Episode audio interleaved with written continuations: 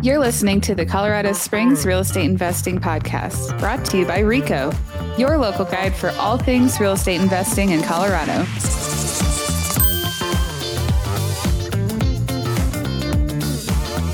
Hey, Colorado Springs. This is Jenny Bayless, and I am going to have today's podcast be about some news articles that I've been seeing recently regarding Colorado Springs, either rental rates or trends, or just some key points that I've been finding to be kind of interesting and I've been keeping an eye on.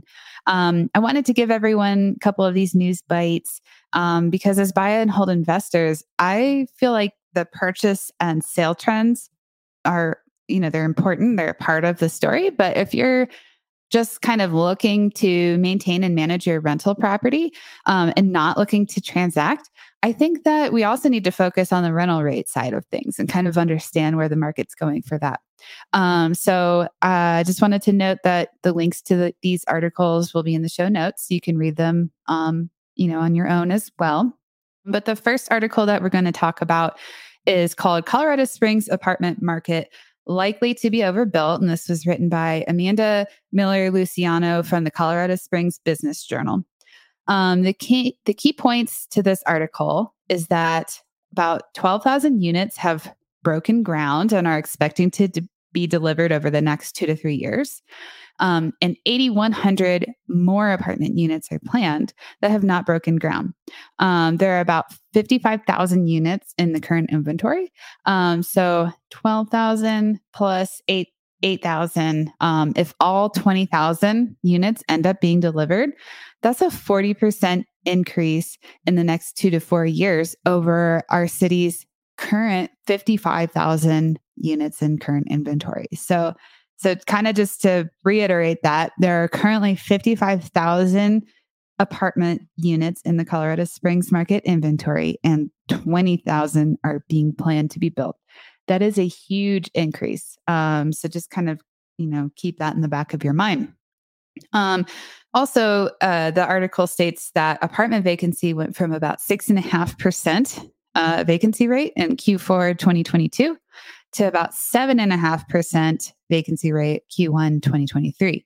Um, and they were saying in the article that experts project that about at about that eight percent vacancy rate is the tipping point for where you start to see rent declines. So we're almost there. So that is really, really interesting to keep an eye on.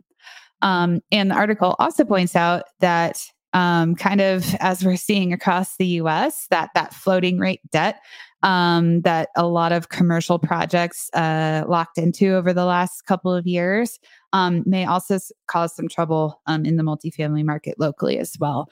Um, of course, that's m- more unknown. Not a lot of people know kind of how that's going to play out. So uh, just another aspect to keep an eye on.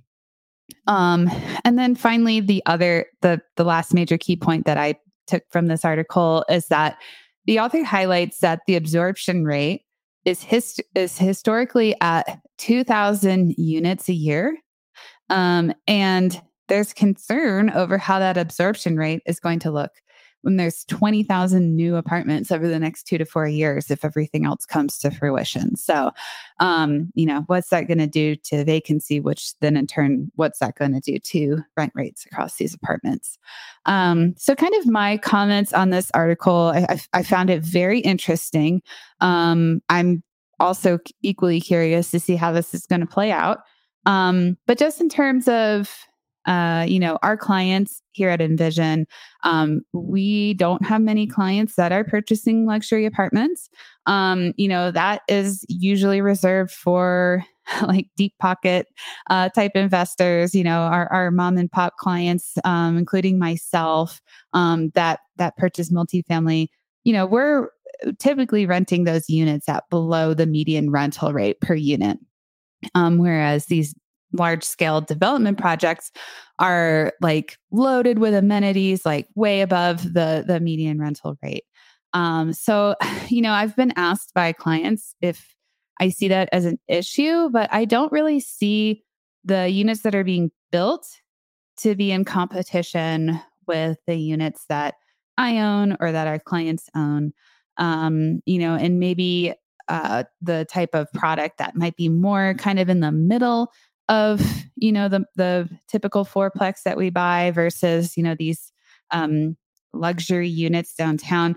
The, the, that middle type of product may be more squeezed if uh, those luxury units end up having to come down um, in rental price. Um, you know, and then, then another comment I would have to that is, um, you know, I, just for example, I have a single family home that is right across the street from two like really, really large new build apartment complexes.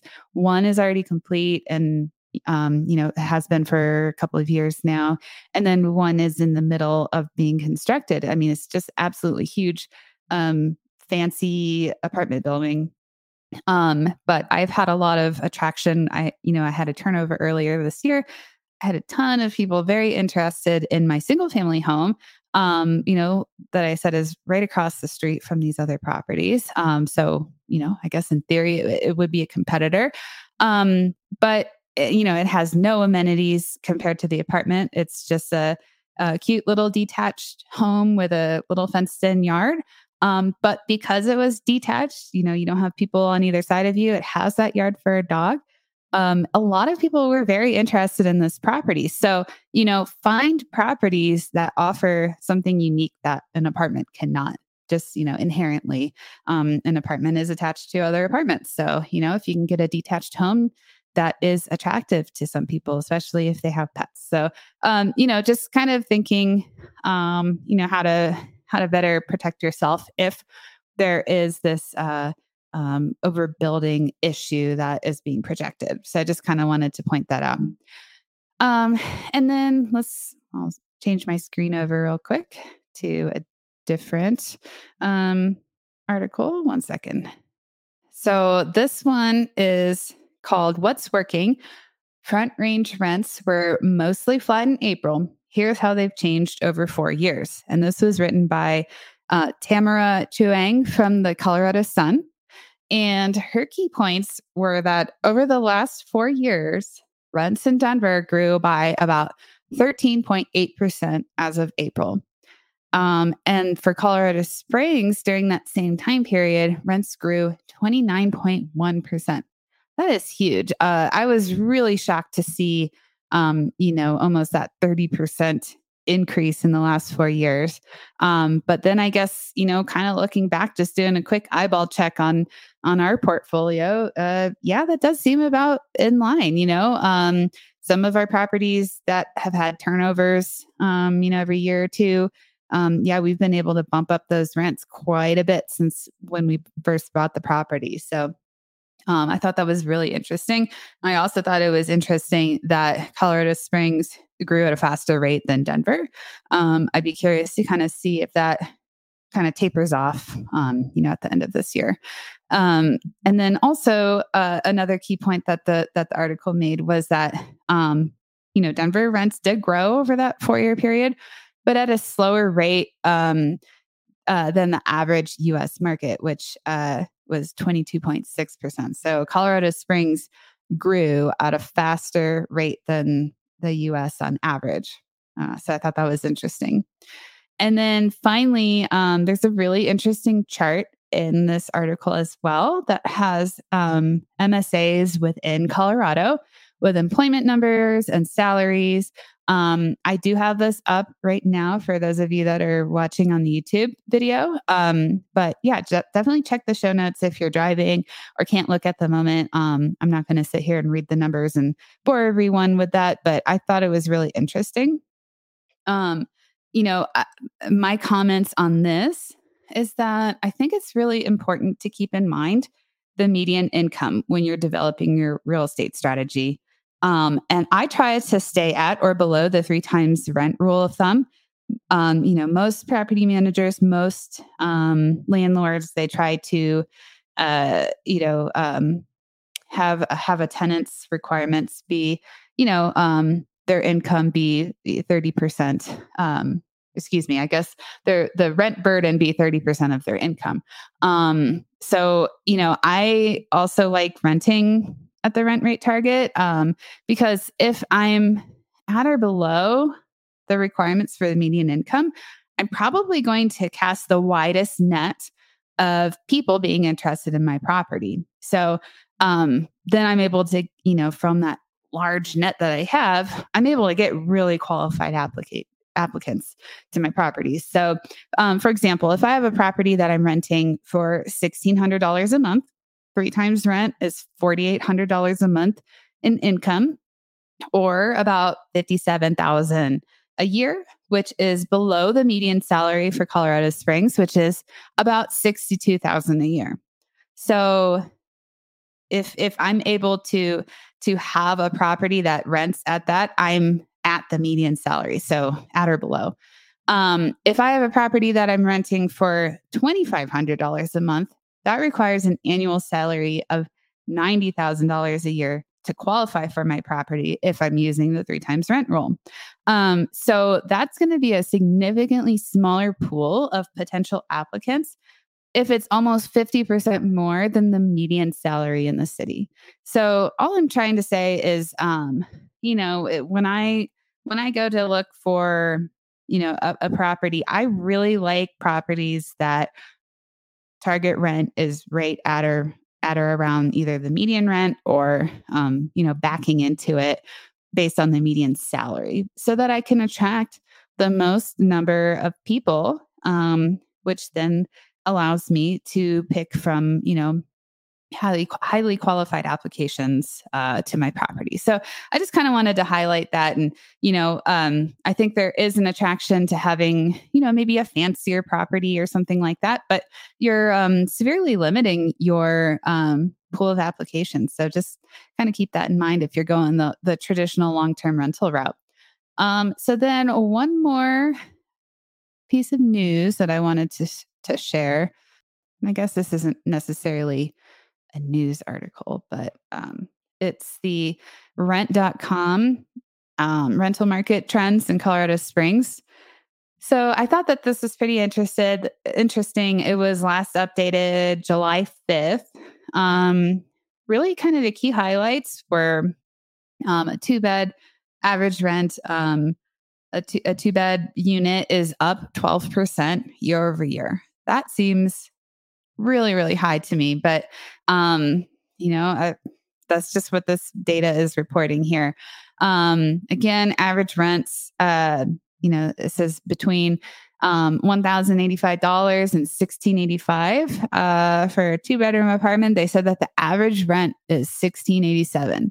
Um, kind of go back to that comment that I just made. If, you know, sixteen eighty-seven, um, I can't do math in my head, but, you know, three times that, you're at, you're, you're right at or about the, the median, um, uh, income for the city. So that, that makes a lot of sense. And I think that is a really good target to aim for, so that you have that large pool of, of interested people, um, in your property.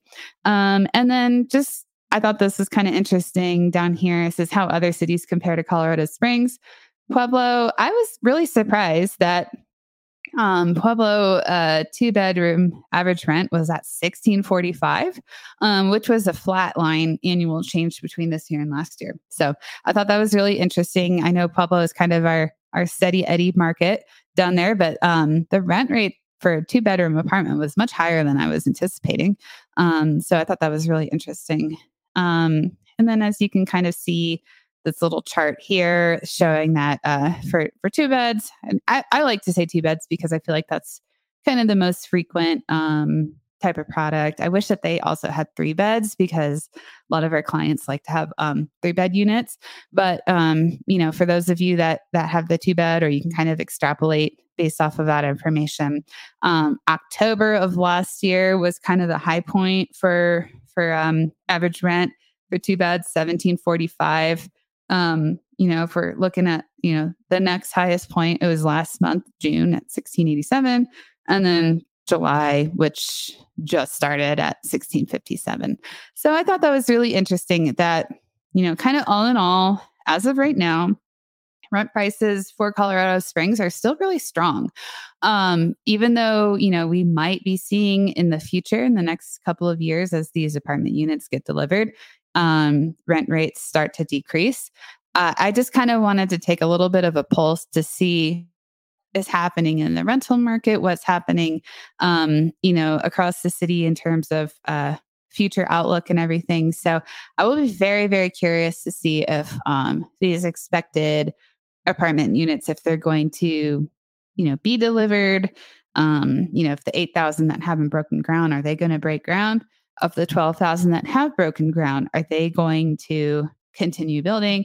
Are they going to press pause? How is the interest rate environment um, impacting them? So I don't know. Um, it should be interesting over the next couple of years, but just wanted to kind of share these tidbits with everyone. Thanks everyone for listening, and I will see you next time.